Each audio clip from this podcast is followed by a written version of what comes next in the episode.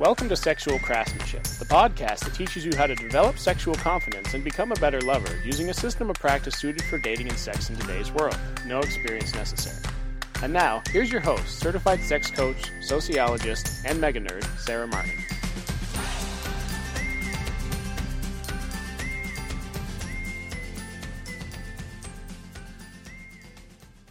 Hello, craftsmen.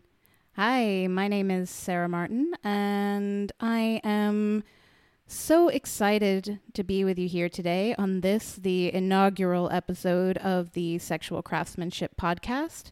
Today, it's a beautiful sunny day, and I'm feeling energetic. I'm feeling really excited to start sharing actionable information and advice with you through this new medium. You know, I have been thinking about, dreaming about, planning for starting this podcast, I think for probably about two years now.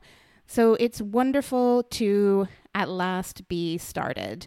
The plan is to be with you every week and bringing you lots of excellent content related to the practice of sexual craftsmanship. Today, I want to jump right in with what I think is actually the most important question, pointing to kind of the most important foundational skill when you are looking to improve. I mean, not just your dating, sex, and relationship life, really, but honestly, your entire life. And the question I want to ask you is this What do you desire? Anybody here a Lucifer fan? I don't know if you've watched this program. You can check out the whole back catalog on Netflix. That's one of my hashtag quarantine recommendations for you. But if you haven't seen it, Lucifer, the headline character, his power, his ability is teasing out people's deeply held desires. So he looks deeply into someone's eyes. He asks, What do you desire? and they, despite themselves, are unable to contain their their truest, deepest desires, and they speak them out loud. And if you think about it, this really is a superpower, in part because how many of us actually know what we want? Not what we think we should want, what, what not what someone else wants us to want, but what we truly want, what we truly desire. And and that is exactly why being in touch with desire is the foundational skill of a life well lived. Desire is essentially the way I would define it, because there's lots of ways you can go about defining desire, right? About wanting, about yearning. But I choose to look at desire this way desire is our creative potential, it's that within us as people that brings into being. It can bring words into being, it can bring action into being, it can bring things. If you think about creative projects like, I don't know, pottery or writing a song or writing some really excellent lines of code in a program, desire is is that generative force. And it reminds me of the Walt Whitman poem Song of Myself, and I'm just going to read you a couple of lines. Urge and urge and urge, always the procreant urge of the world. Out of the dimness, opposite equals advance. Always substance and increase. Always sex. Always a knit of identity. Always distinction. Always a breed of life. Ooh, do you get tingles hearing that? Do you feel some chills? I know I do. And I think that's in part because think about it this way when you don't know what you want, you're going to struggle to move towards it. Even as you will actually, in fact, move towards it, when we're not aware of our desires, they still act on us. They just act on us in sometimes dysfunctional, sometimes really unhelpful or inefficient ways. And when you move towards a desire that you're not actually conscious of, what that does is it robs you of choice. It robs you of your ability to take a look and and consider, okay, this is my desire.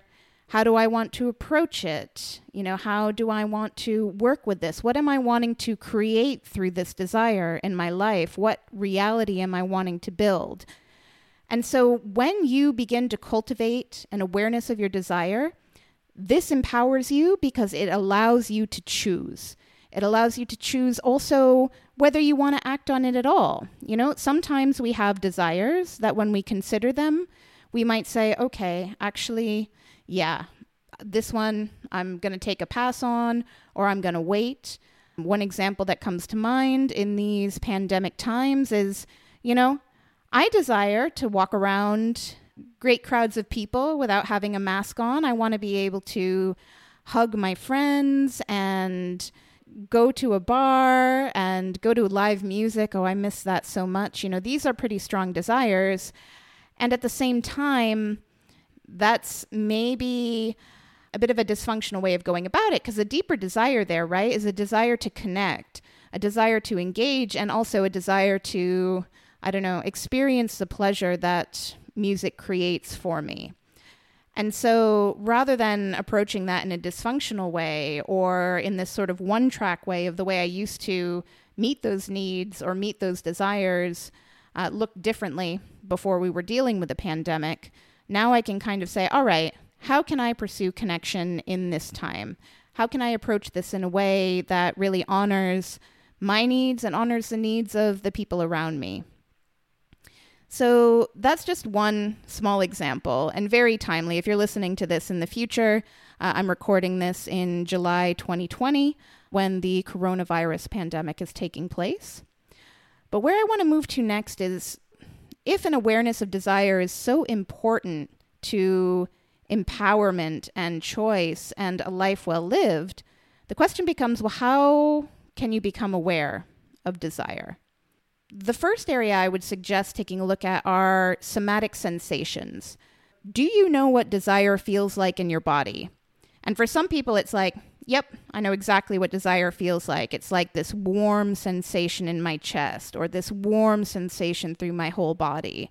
Some people describe it as, yeah, it's this excitement that tingles at the top of my head, or it's like this pulling sensation, almost like I want to burst forth and move. But not everybody is aware of their somatic experience of desire. Don't worry, I'm coming to that and I'm going to give you some great tips on how you can pick it up.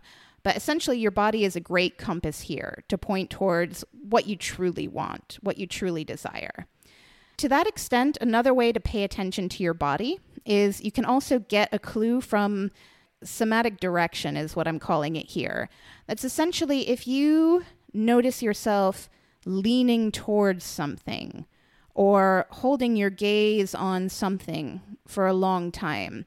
It might be a book on a shelf, it might be leaning in as you're having a conversation with someone where maybe you're not even aware that you're doing it, but your body is moving towards that which you desire, which in that case could be more excellent conversation. It could also point towards other forms of attraction, right? But the point here is that your body is sending you a message when you do that. I also want to just throw up at this moment a warning to beware of your thoughts. It's usually at this point, in terms of talking about using the body as a compass, that someone might say to me, Well, I know what I don't want. And honestly, guys, that's not really a useful way to cultivate awareness of your true desire. And and this comes up so often. So if you find yourself struggling to think about what do I want? What do I want out of life? And you're able to come up with a nice long laundry list of things that you don't want, that's okay. Make a note, get it out so that you've cleared that. But then I invite you to come back because there are actually cognitive experiences that point toward desire, and that's what you're looking for. So pay attention to uh, when do you enter flow states, right?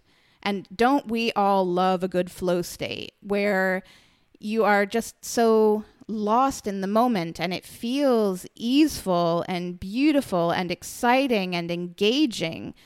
Pay attention to when flow states happen for you because that's often a really great indication of desire and, in fact, meeting some of your desires. Another really good cognitive experience of desire that can help to bring it to your awareness is when you lose time.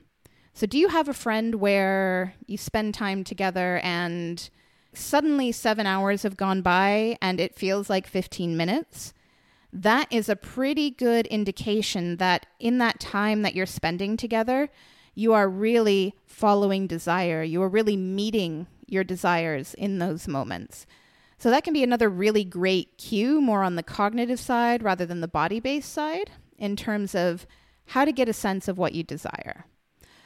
A way in, if some of these deeper desires, you know, I spoke about this desire for connectedness in my own life earlier, but that was buried underneath other layers of things, wasn't it? You know, it was buried underneath this desire to go to a concert or hug my friends, for example. And what that does is it it's a way to elicit your desires and hold them up for examination by starting with simple pleasures. So, thinking about what's a simple thing you enjoy doing, setting aside this big question of, you know, what do I want for my life? Or what kind of relationship do I want? Or what do I want to experience with a partner? Where all of this can seem, oh, geez, you know, these are big questions. Instead, we're like, what are simple things you enjoy? Maybe taking a shower and not really thinking about anything in particular. That might be a simple pleasure in your life. It might be something like holding your hands under a hand dryer until they're fully dry. That's one of mine. Another one might be taking a walk somewhere in nature. You know, there's nothing very complicated about it, but it's definitely a pleasure. And so have a little bit of a think about what are some of the simple pleasures in your life, maybe that you experience every day, maybe that you don't get the opportunity to experience as often, but they definitely come to mind when I say, what's a simple pleasure, right? What are what are some simple things that you enjoy? And then I'd like to teach you right now uh, the reduction technique for really getting in touch with your desire. Call to mind one of those simple pleasures. In the example I gave about taking a walk, right? The reduction technique works like this you complete the blanks in this sentence. A person who enjoys blank probably wants blank. A person who enjoys taking a walk probably wants time in nature. I mean, that makes sense, especially if it's taking a walk in the forest or by the beach or in the park. That would definitely make sense in terms of wanting time in nature. You could also think, hmm, a person who enjoys taking a walk probably wants time to think. And another one, maybe a person who enjoys taking a walk probably wants some physical exercise. And I encourage you, anytime you use the reduction technique, to try to think of three possible wants. And if more come to mind, then you can take notes of them. This is a great exercise to do in a journal. But essentially, setting yourself that bar of, I need to come up with at least three, really can get the creative juices flowing. And then you can read back through and think about it. Ah, oh, yeah, sometimes when I go for a walk, I do it really because I want time alone to think. I want to be outside where I've not got technology pinging off all the time or other people in the house, especially in this era of sheltering in place. I just want that time to think alone with my thoughts. And that's a really great way to start at the surface, right? Take a look for pleasure and then start to follow it because that can help you to unearth your desires. So, you know, what are your simple pleasures telling you about your deeper desires? Use this as as a benchmark, as a way in. And I'm going to encourage you to practice this skill because this might not seem immediately related to sex. Like, Sarah, you're talking about putting your hands under a dryer or walking around outside. What does that have to do with sex? Well, quite a lot, actually, because what you're doing with this process and using the reduction technique and spending some time being intentional, thinking about your desires, is you're training your ability to bring attention to your desires, and that absolutely transfers to the bedroom. Simple pleasures are your window in. And remember that not all desire is about sex. Actually, desire is all about the reality you're capable of bringing into being. And when someone is considering you as a sexual partner, they're not just taking a look at your desire for sex or your awareness of your desire for sex. Like you come to them as a whole person. So the presence of desire in many areas of your life and your connection with that desire is really powerful in terms of forming relationships of whatever stripe, be it for one night or the rest of your life. And it can be really powerfully attractive to be around people that know what they want, right? All right, craftsmen, that is it for this inaugural episode of Sexual Craftsmanship. I hope you have a wonderful time getting connected to your desire. You need the skill for everything that comes next in this podcast. And if you've enjoyed this podcast, please do consider following or subscribing so that you don't miss an episode. Please also consider telling a friend. If you found this interesting and you think it may be useful, I would love to spread the word uh, that sexual craftsmanship is here and has lots of useful information and actionable advice. All right, guys. So I will see you right back here next week. Thanks for listening. If you want to jump right into the sexual craftsmanship process, head on over to sexualcraftsmanship.com backslash friendzone and download your free guide to avoiding the friend zone for good, including five exact scripts you can use today.